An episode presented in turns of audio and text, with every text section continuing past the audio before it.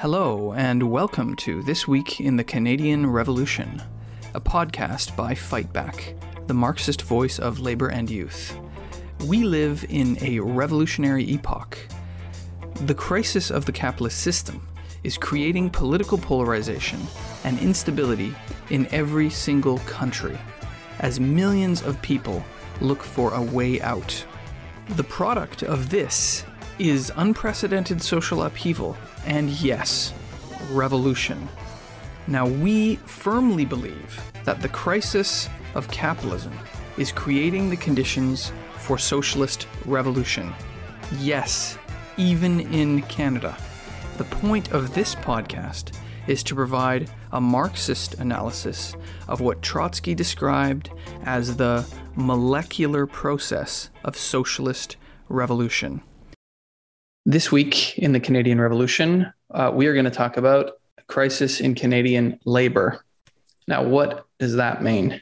Well, as you are probably well aware, the inflation rate has been creeping up month after month. Just in February, as it was at, it was up to 5.7 percent. People are feeling that uh, uh, in their uh, food bills, their gas bills, and pretty much, especially poor working class Canadians, uh, are really feeling it um, and wages are not increasing. So that is a wage cut. It is a cut to the standard of living.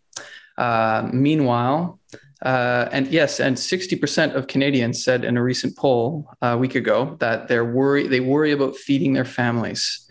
Um, meanwhile, last year corporate profits shot up 46% to 1.4 trillion dollars.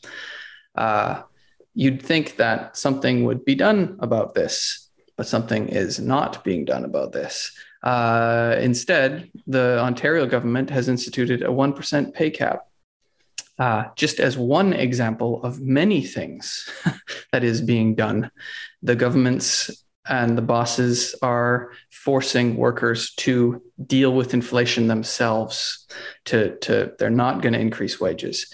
Uh, yes, and unions have been accepting uh, contracts that either are 0% or maybe 1% wage increases at best.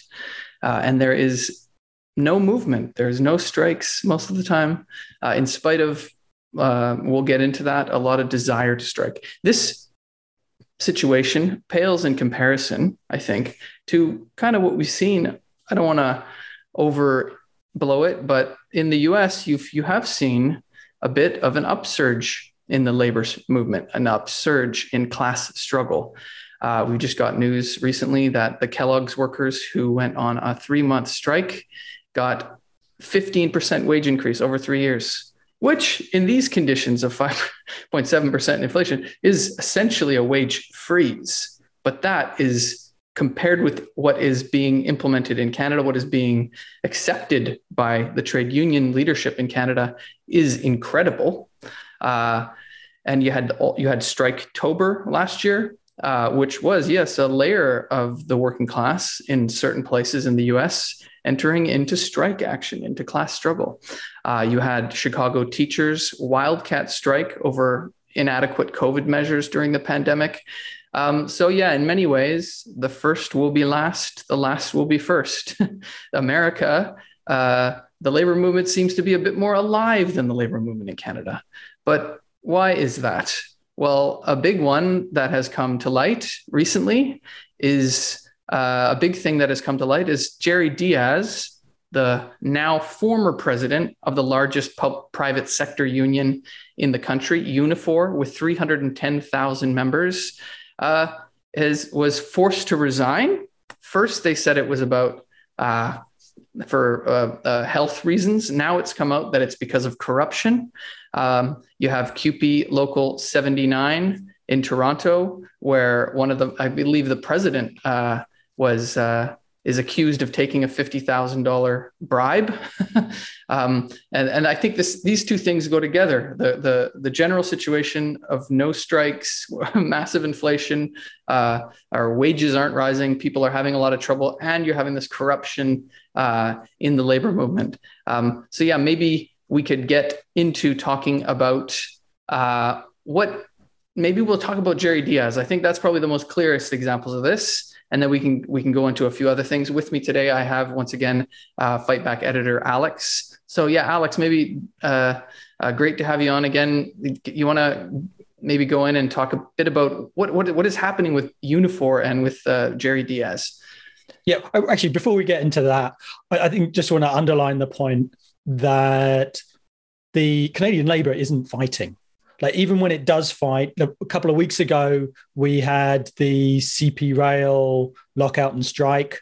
Again, they ended up settling for binding arbitration under threat of back to work legislation. So and and then yes, you've got CUPE seventy nine and Unifor. Actually, I'll, correct you a little bit on CUPE seventy nine. It wasn't a blatant bribe. It's a bit more complicated than that. It was the the vice president of the local. This is uh, city city of Toronto workers was put on a pensions board and a bit for the unionized workers, the uh, OMERS, uh, I think it's uh, Ontario Municipal Employees Retirement Service or something like that. I think is what it stands for. And out of that, he got a $49,000 paycheck. It's very nice, very nice little thing to get for an elected union representative. An indirect bribe. an indirect bribe. No, no, no. But then, because it was the vice president sitting on this board and the president approved him for that then he the president made sure that he gave half of his $49,000 to the president right and you're not supposed to get a financial uh, benefit from these things. So anyway the, the president's been forced to resign. They're trying to get the vp to resign. He's refusing actually. And it, it, it's it's but why are they getting these ridiculous payments in the first place? It is a, it is a process of legal corruption uh, even if it's not illegal corruption. Well this one is illegal corruption but there is a whole legal process of corruption too. But the Unifor situation is straight out of a movie it, it it's laughable if you didn't know it was actually happening that yeah, Jerry Dias, probably probably the the best known trade union leader in Canada, and for for all the wrong reasons. And uh, the way it started, yeah, in January he said, "Oh, he's got some health problems. He's stepping down." They started a uh, election for to replace the president.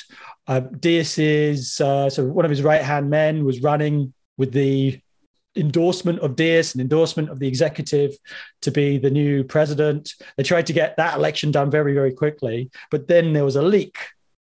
There was a leak that said, aha, there's actually some corruption investigation. And they, so they, want, they wanted to, that the executive wanted to hush all of this up. And they couldn't because there was a leak. But when there was a leak, they said, they said, oh, we can't give you any details. It's like, what do you mean you can't give details? There's a there's a presidency election going on right now and they can't give the workers details in fact I, I was writing to these people and I got a whole bunch of uh, Unifor apparatchiks saying, "Oh no, it would be inappropriate to give details." Blah, blah, blah, you know, um, and uh, but the pressure was ridiculous. The rank and file was going, "What the hell? What the hell?" You know, give us details, uh, and eventually they were forced to. Uh, actually, and I, I asked these apparatchiks, like, "What do you say now now it's all come out and silence you know it's like just embarrassed bureaucrats.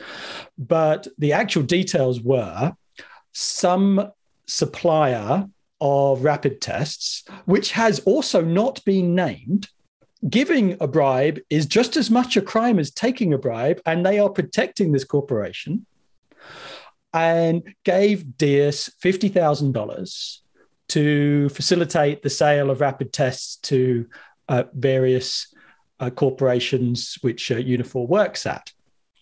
And, and then when it was either discovered or as a backhander to pay off uh, other assistant, he split that in the middle and gave him, you know, 25,000 in cash in a manila envelope. And, and he took it and he took it as hush money. But uh, then after a few days, he, you know, his like conscious started getting a little bit the better for him, and maybe he was smarting a bit that he was stabbed in the back because he was promised to be the new the next president, uh, bureaucratically established from the top down, but the other assistant got the uh, uh, the nod and the wink. So when you think about the sort of millions of dollars of uh, legal and illegal bribes that being president of this union uh, uh, gets you, then $25,000, that's, that's just pocket change. So then he uh, told on his boss, and, uh, and, and here we are. Uh, and, and, yeah, and there's like crazy stories about um, sort of condos in downtown Toronto and Florida. Maybe you want to talk about that, Joe? yeah, in all of that, there was there was details of uh, Jerry Dias, a union president, supposed to be a worker, right? or at least he was a worker, I suppose, uh, having a 1.2 million dollar condo in downtown Toronto, and I believe, correct me if I'm wrong, Alex, as I know you followed this closer than I did, but there was no record of how he. There's no record of a mortgage.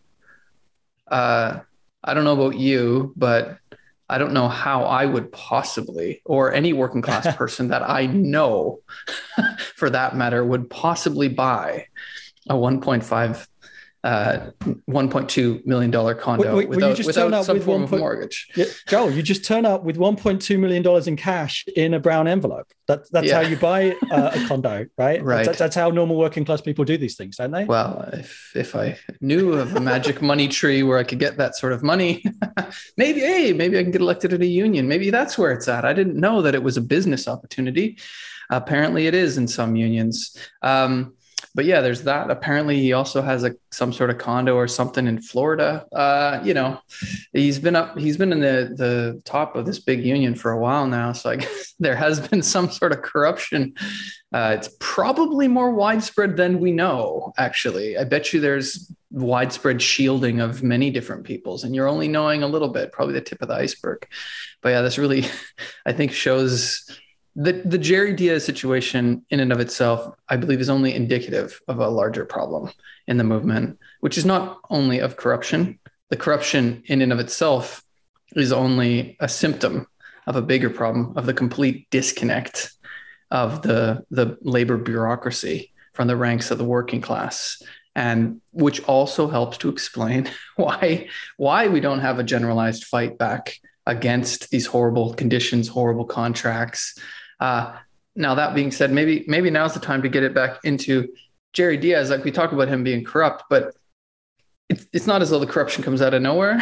he also has a legacy, a political legacy uh, as leader of Unifor. Do you want to maybe talk to, to a bit about that? What has Jerry Dias actually, accomplished? Actually, Joel, first of all, we need to give full disclosure that you and I are actually Unifor members. We are Unifor. We are Unifor members. This is our union. This is uh, our, our, our, glorious leader. We're not outsiders complaining. yes, and, and, and all of the uh, the fight back staff are organised by Unifor. So, uh, and yes, but it, it is a lamentable, uh, well, lamentable history of both uh, of uh, sellout. Like Jerry Dias, well, what is it? What has he done? There was in Oshawa, the GM Oshawa plant, plant historic auto plant, the the plant that won the the right to collective bargaining and industrial unionism in Canada, absolutely vital strike in the uh, the post-war period, and GM shut that down. And in response to that shutdown, there was spontaneous wildcats by those workers. Fantastic movement, insane anger could have spread to the whole of GM in Canada and even potentially the States, and even to the whole auto sector.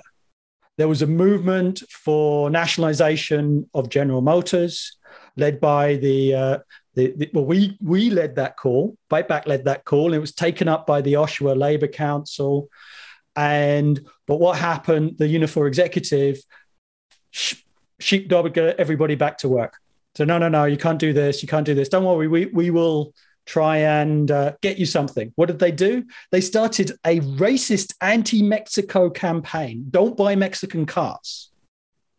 Scandalous, totally scandalous, rather than direct workers' action. And, and the, the plant shut, shut down. And then subsequently, they re- reopened it, and this was declared as a big, big victory. But they reopened it at half the wage rate. And massive two tier pensions and benefits. Uh, and, and actually, yeah, talk about two tier, not just uh, GM Oshawa, throughout the auto sector, signing on to two tier contracts. People might not know what that means. That means that new hires get lower wages, lower benefits, lower pensions. And and, and it really is selling out the future, and it's and it's it's a cancer within the union. Dias signed off to all of these two tier contracts in order to avoid strikes, avoid struggle, unwilling to struggle. And the reason this is so short term, it's actually short termed from the workers who are voting for it, the workers who aren't on the lower contract, because, okay, you've got all these youngsters hired and they're hired at lower wages and conditions. Uh, and at the beginning, the, the older workers have seniority and have the majority. But eventually, time continues on, and the younger, lower paid workers are the majority. What do you think is going to happen then? Well, the younger workers are going to vote for a contract that screws over the older workers uh, on, on the higher wage rates. So the general, it, it's just a cancer within the movement, uh, destroys solidarity. So there's there's two two tier contracts that was under Dias, Oshawa sellout that was under Dias then big proponent of strategic voting. Um, I, I, don't think we've got a lot of time to go into that. It's a bit more political than it is strictly Labour politics. But strategic voting, this is voting liberal, saying that voting liberal is okay, uh, supposedly to keep out the Conservatives, when in fact it d- doesn't work. Actually, in the last Ontario provincial election, that uh, Unifor and the OFL was supporting anybody but conservative. Uh, what they ended up doing was putting lib- making people vote liberal. It actually suppressed the anti-Ford vote because the NDP was best placed to, to uh, challenge the conservatives. So removing the sort of class line in politics, and and then subsequently once you said it's okay to vote for the main capitalist party, then what did he do? Yeah, the Liberals. What did he do? Well, what if it's okay to vote Liberals? Well, really, it's okay to support anybody, whether Liberal, Conservative, doesn't matter. And he appeared on a platform supporting Doug Ford when he uh, declared a $15 minimum wage, which was itself a scandal because he cancelled the $15 minimum wage four years ago right? So we've had four years of inflation eroding the minimum wage, and then Dias is standing on the same platform. And that's just, you know, strategic voting is actually a conduit to vote it, to supporting any capitalist party, total sellout. And the fact that he's taking a literal corruption black backhander when he's functionally politically corrupt for years and years and years, uh, well, it's, it's not surprising, and it's merely the cherry on top of a terrible legacy. Yep. We'll talk about that more in the future. This, uh, yeah, this is just to say that this is part of Jerry Dias's legacy, and it's it's all connected to the problems in the labor movement at large as well, where the labor bureaucracy has become disconnected from the ranks of the workers, and they have drifted towards buddy buddy with a lot of the capitalist parties, especially the liberals. Uh, and you have yeah, you have uh, elements of corruption, you have selling out strikes uh, et cetera. But before we get a bit more into that, we do have uh, a bit more on the general situation with the labor movement in Canada. Uh, I would like to take a short commercial break. Um, connected to what we have been talking about, there's actually a fantastic campaign that has been launched. There is a launch meeting coming up uh, on April 23rd at 5 p.m. in Toronto. The campaign is pick, called Picket Lines Mean Do Not Cross. Uh, now, Fight Back and others have launched this campaign to basically re-establish this tradition to fight for this tradition in the labor movement because picket lines are actually under threat Uh, there have been many examples of this. There have been teachers crossing uh, caretakers' picket lines. There has been all sorts of stuff where union leaders saying that it's acceptable actually to cross a picket line. Um, but yeah, we need to reintroduce that idea, that tradition in the labor movement that picket lines mean do not cross.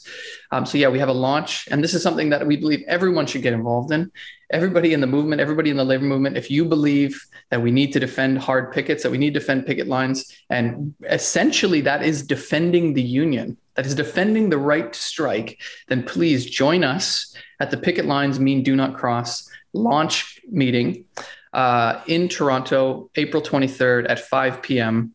Uh, the address is 58 Cecil Street uh, in Toronto. So, yeah, if you uh, and, and if you wanted more details, you can find it on our website. If you can't find it, just just just drop us a line, uh, send us an email, uh, give us a call, etc., and we will give you the details for that. But I encourage you to come out to that. It's very important that we. Yeah, website uh, is marxist.ca. Email is fightback at marxist.ca.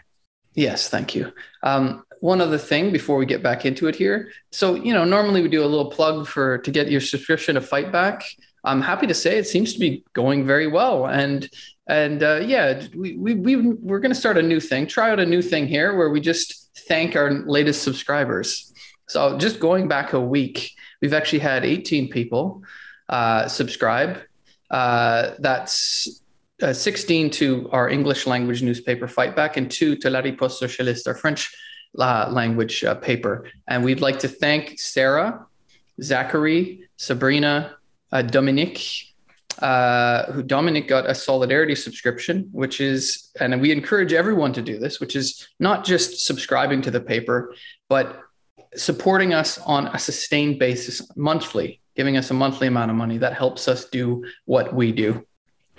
Uh, Yasin, Hannah, Elliot, Antoine, Misty, Miko, M- Miko, Matthew, and Kahir all got solidarity subscriptions as well. So extra thanks to these people Candice, Stephen, Rowan, Zaina, Zachary, another Zachary, and Tristan. So yeah, big thanks to these 18 people, uh, in particular those that got solidarity subscriptions to really help fight back, do what we do. And yes, we're increasing our subscriber base. And we appeal to you listening today, if you don't have your subscription to Fight Back or to La Riposte Socialiste, our French paper, um, go online and, and get your subscription. Help us out. And yeah, get a solidarity subscription. Help, help us sustain and build the forces of Marxism uh, in Canada.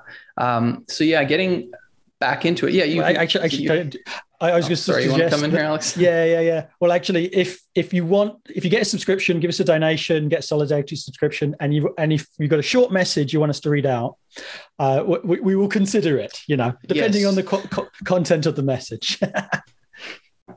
Right. Yes, that's maybe another thing that we're going to try to do during the show is is we'll list out subscrip- subscribers. We'll thank you, and yes, if you want to send us a short message, if it's a good message, we'll we'll read it out on the podcast for you, uh, as is possible. Um, so yeah, um, please go to our website marxist.ca, get your subscription, shoot us a message, drop us a line.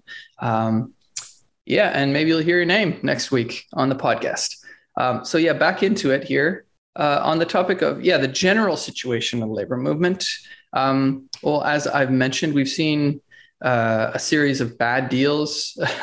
Um, what would normally not not not be possible was less likely you used to see union signed deals as two or three percent wage increase a year uh, when inflation was lower. So it was you know a lot of times the the wages were keeping pace with inflation maybe a little bit of stagnation, maybe there's a little bit of wage erosion. But now the interesting thing we have is rising inflation, people's real wages being eroded, and unions signing really bad deals, either 0% or 1%, which is a, an, in effect a wage uh, decrease. Um, but yeah, I don't know, Alex, you want to speak more to this, the, just the general state of labor movement and, and the fact that, yeah, we really haven't seen much of a strike movement.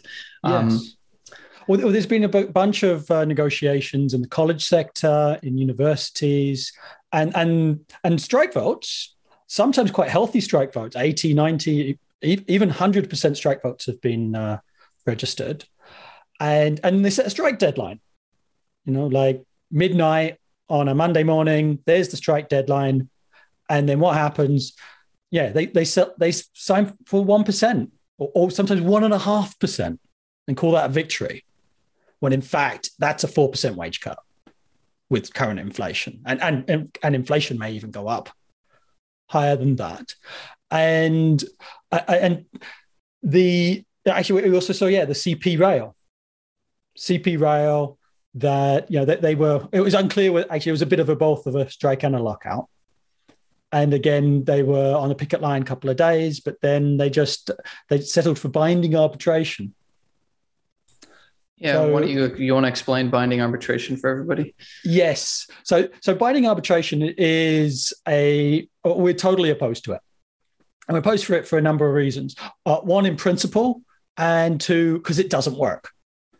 But it, it is for this union bureaucracy that is making a lot of money off you know all of these legal and illegal corruption mechanisms that they don't want to strike. Strike uh, stops the dues coming in. Strike is very uh, uh, disrupting, and uh, and they just want an easy life. They want a quiet life. Actually, Trotsky spoke about this. A fantastic little essay called The Trade Unions in the Epoch of Imperialist Decay, where he explained that in the period of capitalist crisis, that the labor bureaucracy actually starts merging with the state and uh, the bosses in order to be a mediator between the work rather than being workers representatives they end up being a mediator and a facilitator of the ruling class right? Although you shouldn't take that to ultra left uh, extent and say that we should reject unions. No, we should support unions, uh, but we should make sure that unions are militant on the basis of workers' democracy. But bringing bringing it back to binding arbitration, look, on principle, this is a total violation of the workers' democratic right to decide their own contract what binding arbitration is is rather than be a strike, rather, rather than be dispute and free negotiation, that it gets sent to a bunch of lawyers.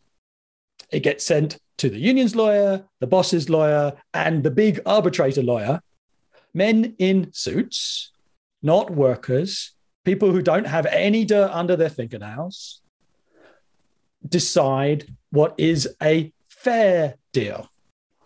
And I, I actually I think what was it? CP Rail.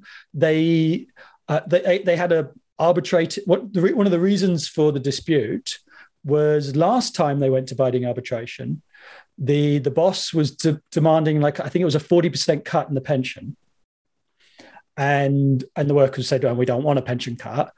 Would the arbitrator give them a twenty percent cut in their pension? Right, and so now, the, and then the workers are just saying, no, no, we don't want the, uh, uh, we want to reverse that pension cut. Well, it's been sent to an arbitrator again. Do you think he's going to reverse the pension cut? I don't think so. I actually, he's more likely to either accept the boss's 40% cut in the pension or cut him down the middle and go 30% cut. Right? Overwhelmingly, these lawyers and bureaucrats end up siding with the boss. Overwhelmingly. And and so workers should not sign off for it on it. You should fight. And and the bureaucrats should stop proposing this and stop supporting this as a way of disorganizing struggle. Yeah exactly. So in many ways what you have is class collaboration but you have class collaboration between the the workers leaders and the bosses in in a binding arbitration in which it's not this booming nice capitalism and the post-war boom that could afford to throw a few crumbs. It's one that is demanding cuts. So the arbitrator goes oh well i guess what is realistic is maybe not all of the cuts but some of the cuts.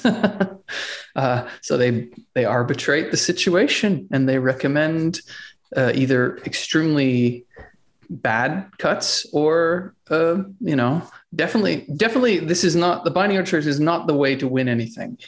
It's not it's not even the way to stop the cuts from the from the boss the attacks. The only thing that can do that is struggle is the class struggle. Striking collective strike uh, by the working class. Um, and i think again I, we did mention what's happened the situation in the us i think in particular, this Kellogg strike, I'll mention again, that, that that's what that demonstrates. You think they would have won that 15% wage increase if they didn't go on strike for three months? No way. They would have never got that if they went into some sort of binding arbitration. So I think that's very important that we take that lesson. And that's one that we need to defend in the labor movement today. So, yeah, you've seen a wave of, I mean, we talked about CP Rail, you've seen a wave of college strikes, uh, university strikes, um, and uh, or not even strikes actually. It's important they're not strikes strike votes. Uh, sometimes not even strike votes. Uh, sometimes a mediated process that ends up accepting. There was one at uh, university of alberta uh, where one union ex- went in asking for 5.25% wage increase and came out with zero over three years. Uh, just and didn't even put a strike on the table well, really, the only way this all goes back to the May. The only way to to stop the situation was to organize a strike, and and I guess that tradition has been lost in some sectors of the labor movement. So we need to revive that. I, I, I, um, should, I should, I should come in. Uh, there's a, there's a danger of us being interpreted in an ultra left fashion. There is. Right, and and and I'm going to sort of cut across that right now. Workers don't want to go on strike. Why would you go on strike? Why would you want to go on strike? sometimes there's there's this uh, tendency amongst student radicals to think, oh yeah, workers just want to go on strike every day, and you know, workers go to work to start revolution. No, workers go to work to pay the bills, to pay the rent, put food on the table, send their kids to school. Um, that's why workers go to work. Nobody wants to go on strike, right? We understand that, but what happens when the boss is cutting your wages, your pension, your benefits. What happens when inflation is eroding your standard of living? If you have a leadership that says we are not prepared to fight under any conditions, well, then the boss goes, "Oh, great! I can just cut and slash everything." You, you know, they say the best way to provide peace is to prepare for war. And uh, whereas the leaders of the labor movement saying, no, no, no, we won't fight under any condition. And that's why everything is going backwards. And so you might people you need to be prepared to strike. Nobody wants to strike, and then no threat is credible unless you're willing to back it up with action. Right? People people understand this quite well in terms of international relationships, international relations, but th- but then it seems to be completely forgot in terms of the class struggle, in terms of uh, union negotiations. So we don't, yeah, we're not saying go strike every day. We're saying if you're not prepared to, then be prepared to take cuts and cuts and cuts and cuts because if you're weak, weakness invites aggression. And this, this isn't about reasonableness. This is about power. This is about power of the workers versus power of the bosses. There is not a happy middle ground. They will just exploit and take advantage if they can. Yeah, exactly. I think that's an important clarification. So, uh, yeah, we we working class people really, I mean, who who really likes that? Who really likes to go on a strike? It's not, it's not uh, some amazing situation, right? But the fact of the matter is, yes, precisely as you stated, if you if you basically from the get go rule out striking, the you you have taken away your only way of deterring the attacks. And that's just defensive. You have also you haven't there's no way you're going to win anything that way. You're not going to get better living conditions. So yes we do need to uh, and yes this isn't a strike doesn't happen overnight. Uh, uh, we we need to have these discussions in the labor movement and revive that tradition and fight for uh, the, the the ranks of labor movement to, to, to understand this and to take ownership over their own unions to get, take ownership over the workplaces to take ownership over potential strike action. Once workers see that the only way that they can actually stop the attacks on living conditions is to go on strike and they debate it out and they democratically accept it, uh, that that that is what we want. That is that is the way that you can actually have a successful strike.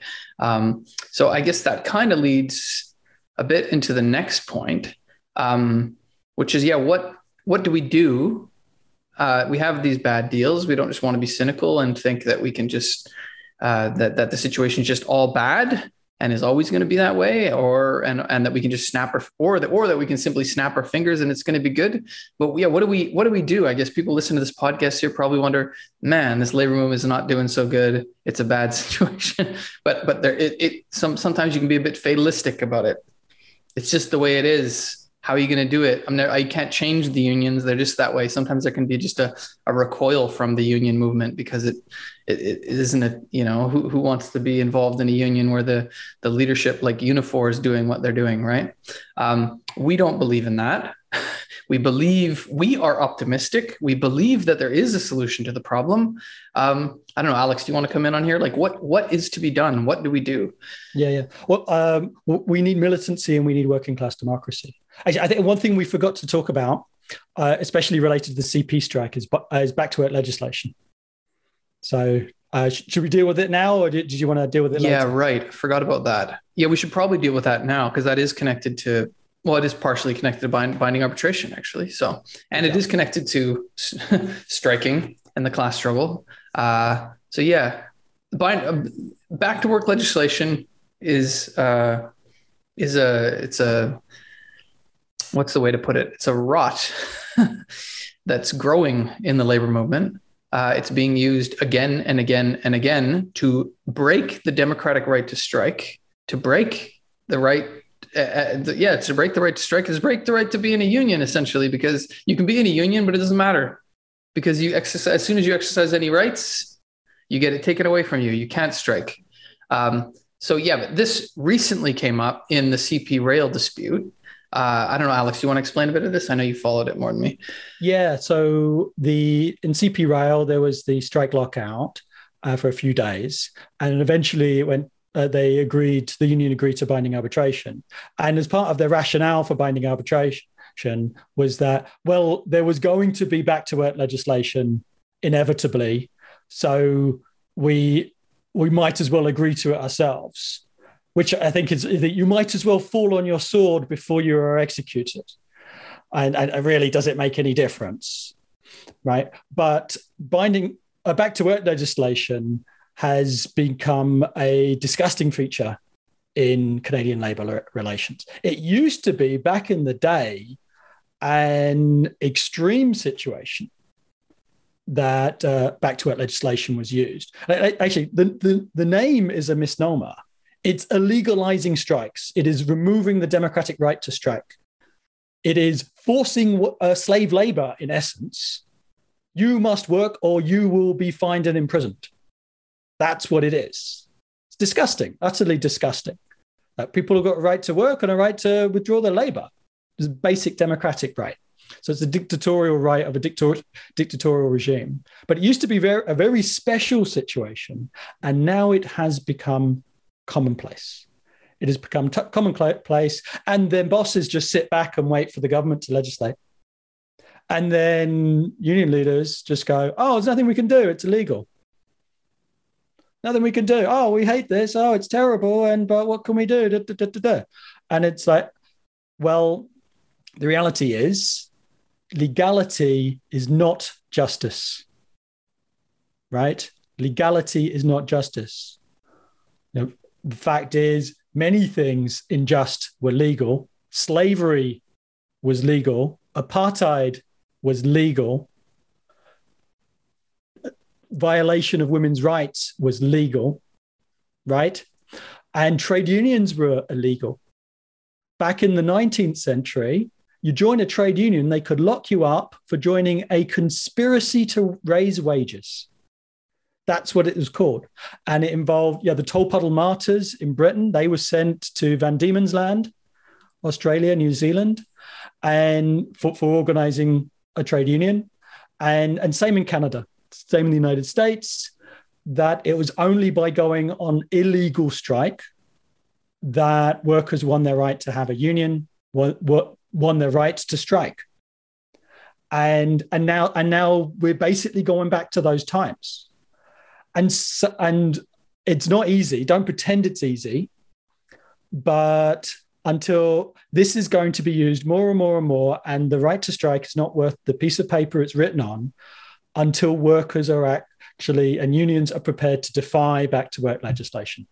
we don't pretend it's easy, but the alternative is this perpetual erosion of union rights.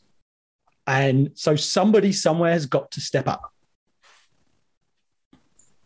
Yeah, exactly. So I think that is a very important issue to address. Um, yeah, we need a generalized. Um, we need, you know, you start with discussing it, that understanding how to beat back to work legislation. Because if you, if I think a lot of times in the labor movement, it's like, what do you do? What are you going to do about it? It's, it's, it, it, and therefore an acceptance, or we'll challenge it in the courts. Heard this a lot after. Well, it's too late by then. There, it has already been overturned in courts. It doesn't stop governments from using it. Uh, so, uh, I think that yeah, it's very important that we discuss like how to defeat backdoor legislation. And yes, a law at the end of the day, if defied en masse, is not worth the paper it's written on. And labor leaders have the power and resources to mobilize their members and educate them about this.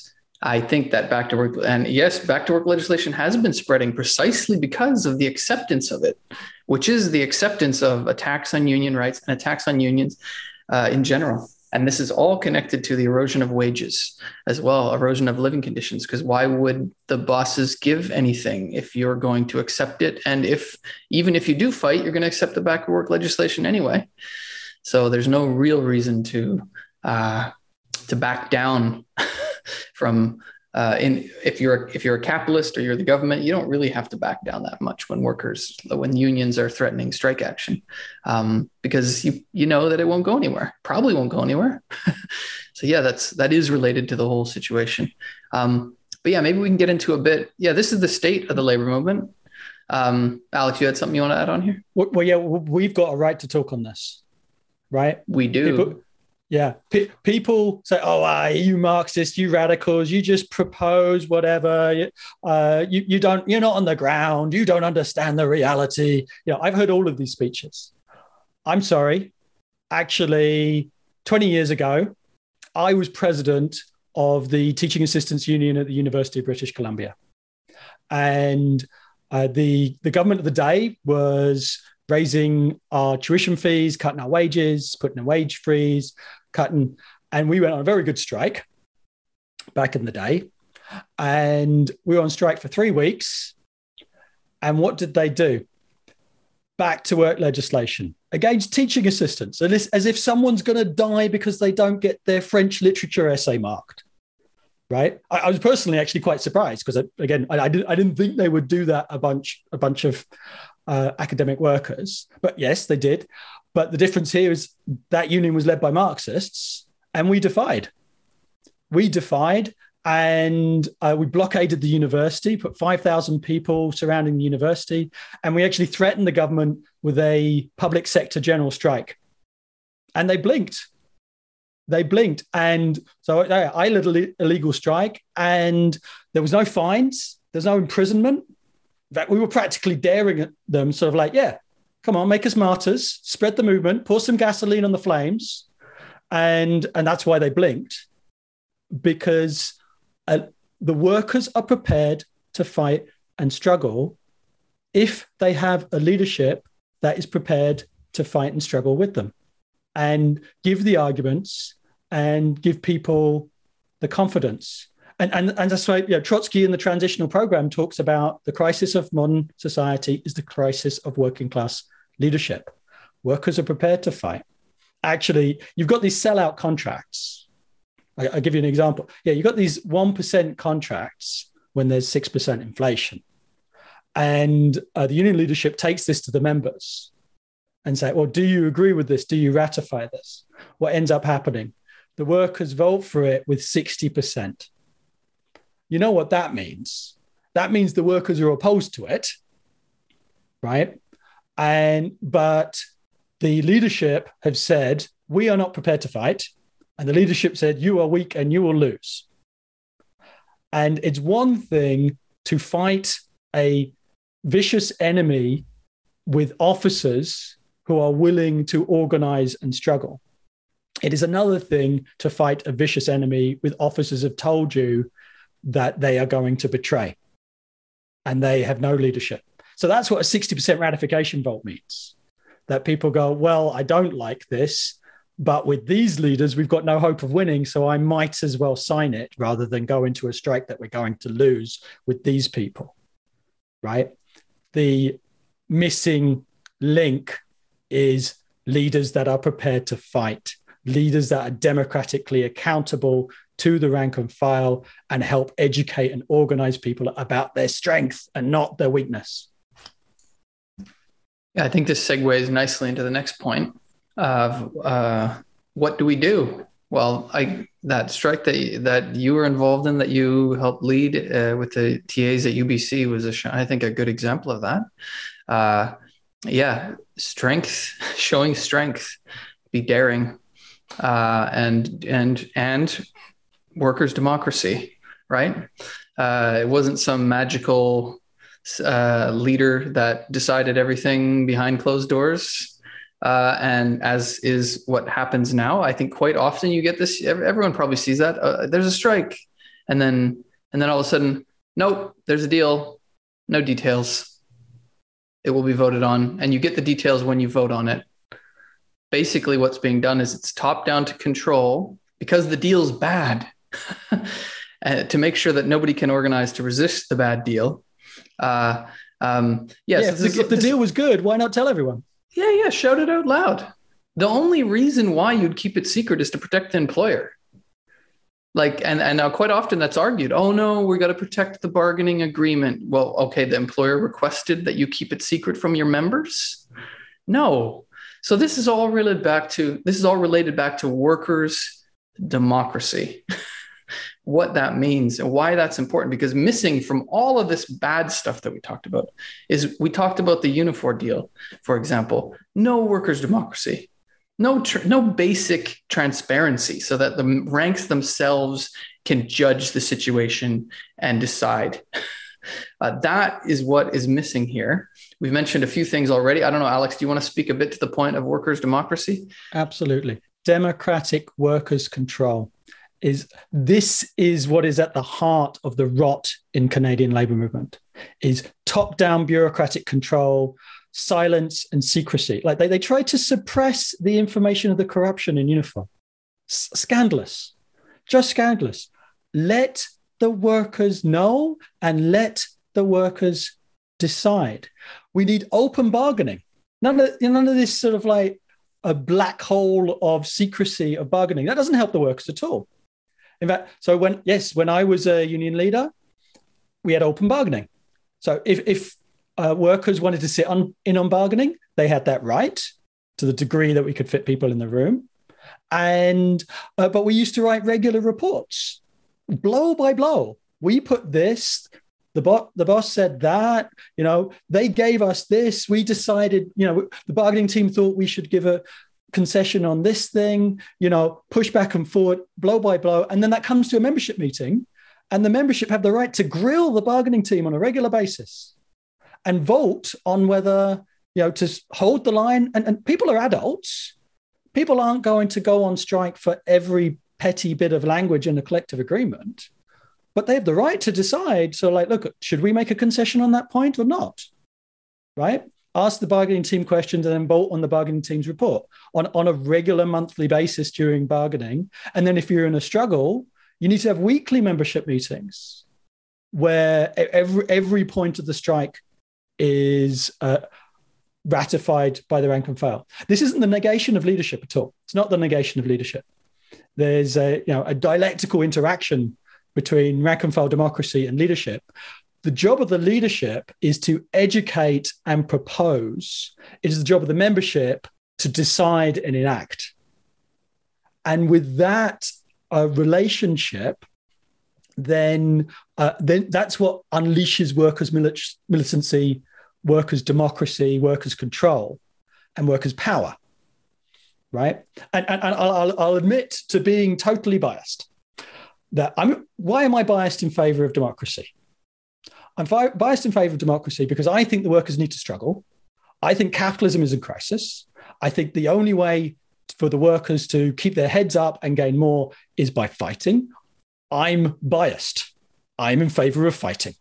There is my bias. I have stated it. But it is impossible to fight if only a minority wants to fight.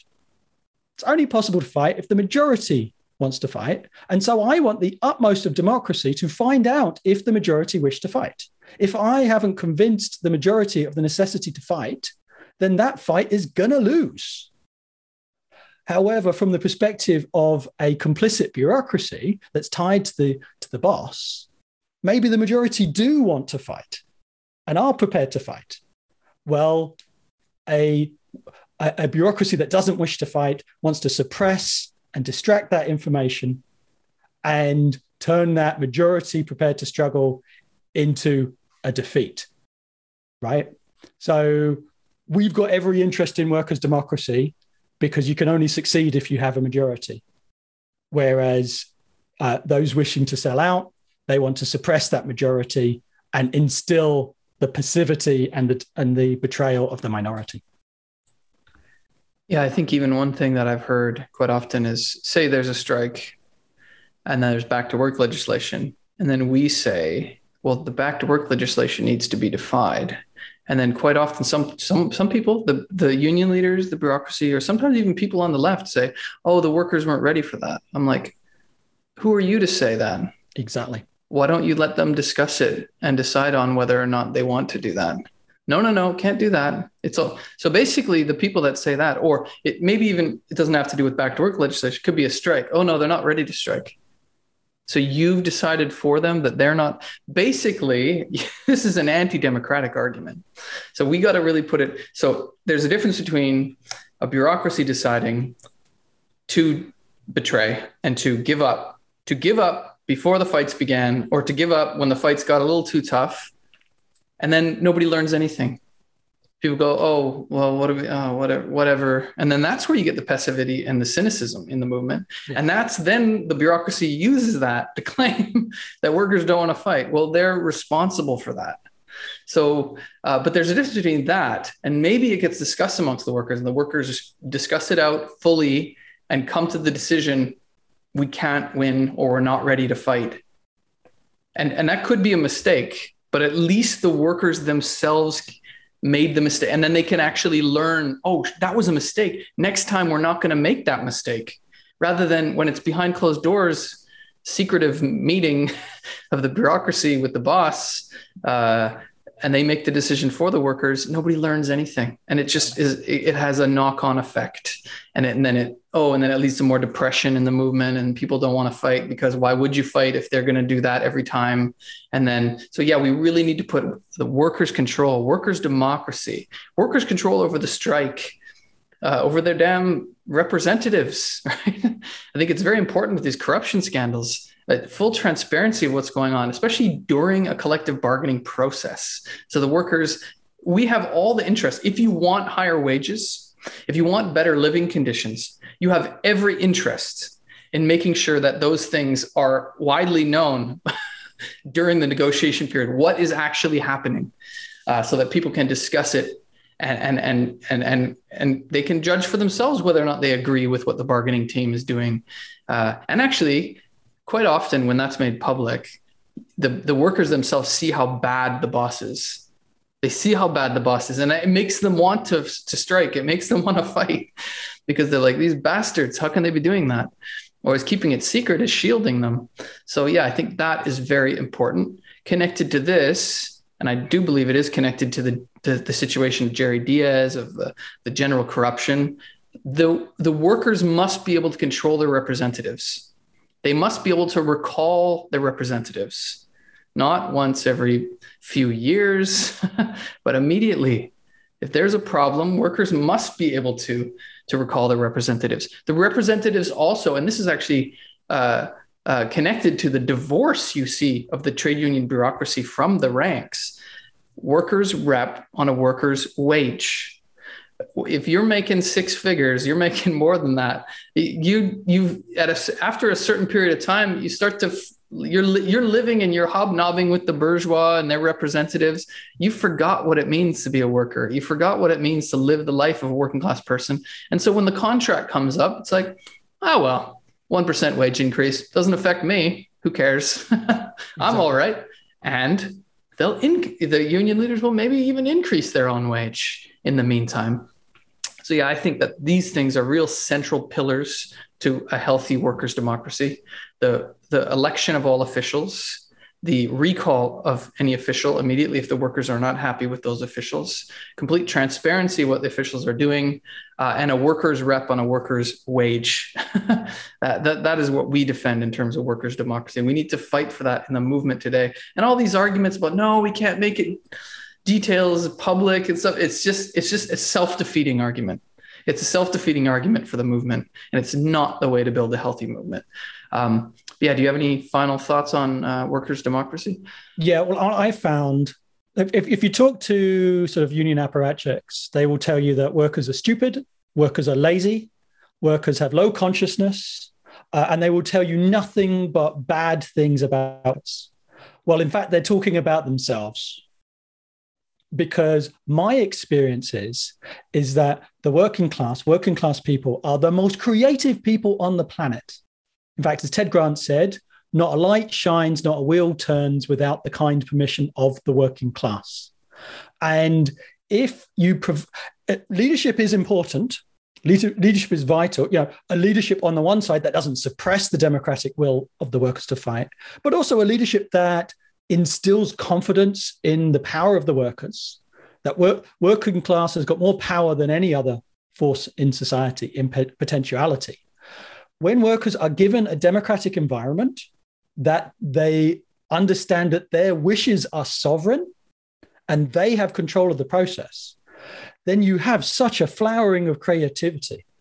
I saw this, I saw this in the struggles that I've led the creativity of the working class. That, that's independent of the leadership, but the leadership provides the environment to promote that and encourage that, and rather than suppressing it under, under the sort of interest of extreme bureaucratic control, which you only need that bureaucratic control to sell out. You don't need that bureaucratic control to fight. And and and then and then people are adults, and people people are adults and come to a conclusion. You know what? If, if some not every struggle wins, but let's be out there not every struggle wins, but people are adults. They can come to a conclusion. Look, we're not going to win this one. We've we've got to compromise and and settle. That should be a democratic decision too. If if I'm if you unfortunately take uh, that end, right? So yes, we've got to have that uh, workers' control, workers' creativity, and that will end the rot. That will totally end the rot in the labor movement, and, and we need a revolution. We need a cultural revolution within the labor movement. Yeah, precisely. I think moving on to the final point here uh, is intimately related to workers' democracy. Workers' democracy for what? And I think it's the general ideas in the labor movement about what the labor movement is fighting for. Um, and this is connected to the to the question of reformism not even reformism sometimes it's connected to a belief that we what the system can give us is not acceptable for us that's not what we base our demands on we base ourselves on the aspirations of the working class what the working class needs right and then if capitalism the current economic system that we live under cannot offer that that we stand, and that is true. you see it every day in any union contract. We can't afford it. It's not realistic. Actually, the lower wage, the acceptance of lower wage uh, increases in trade union contracts is an acceptance of what capitalism can offer now, which is nothing. And the, and the fact of the matter is, the labor leader, the leadership in the labor movement have accepted the market. They have accepted the private market, private ownership of the means of production, and capitalism. So they therefore have to accept what capitalism can offer, which in the past was maybe a little bit of crumbs here and there, especially if you put up a bit of a fight. And today uh, is less, is less and less and less. Uh, and they definitely can't afford a living or a, uh, a, a wage keeping pace with inflation. Um, so it is important that we we have a perspective that is a socialist perspective that is fighting for a new system against the capitalist system.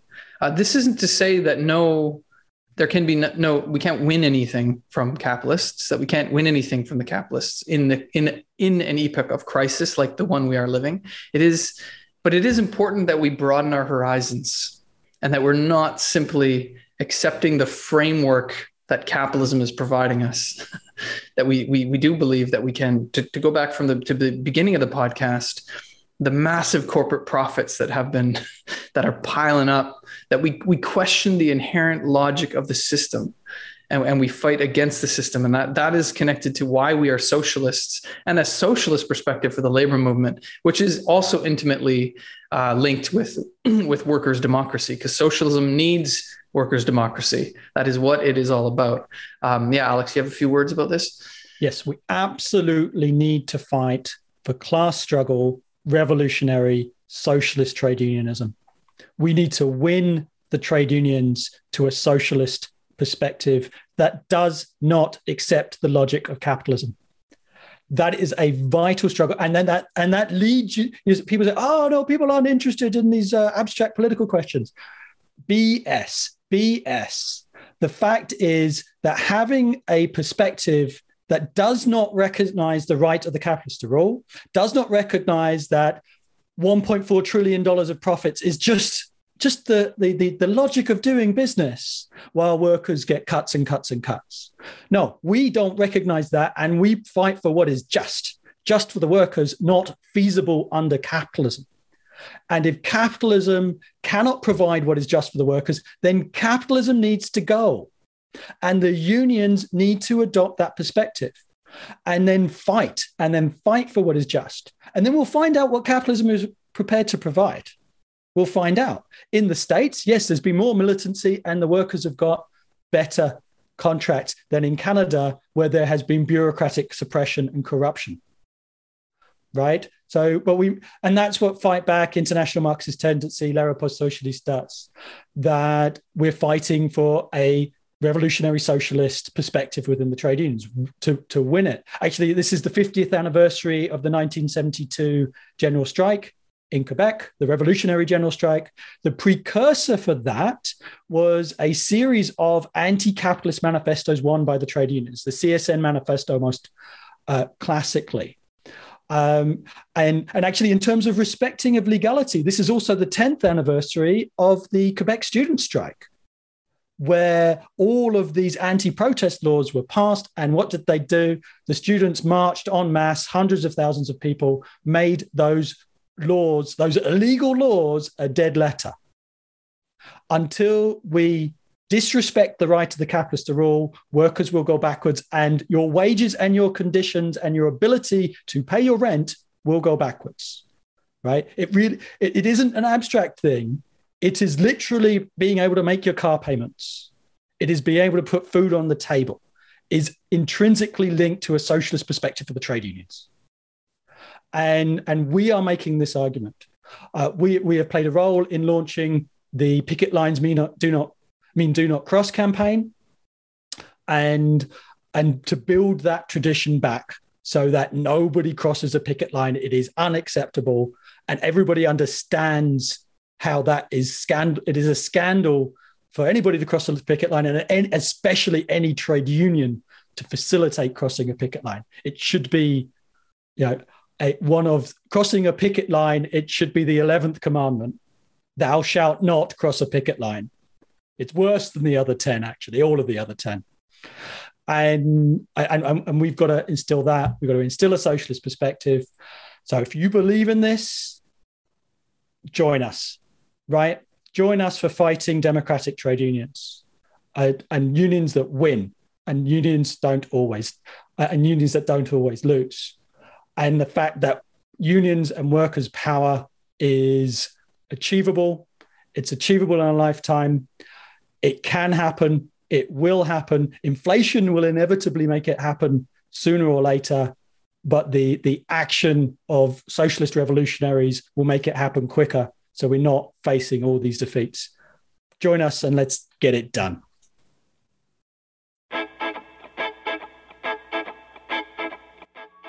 You have been listening to This Week in the Canadian Revolution, where we analyze the events of the class struggle, the turbulence and polarization brought upon by the crisis of the capitalist system, in order to prepare activists for the coming revolutionary events, so that we can fight back and build socialism in our lifetime.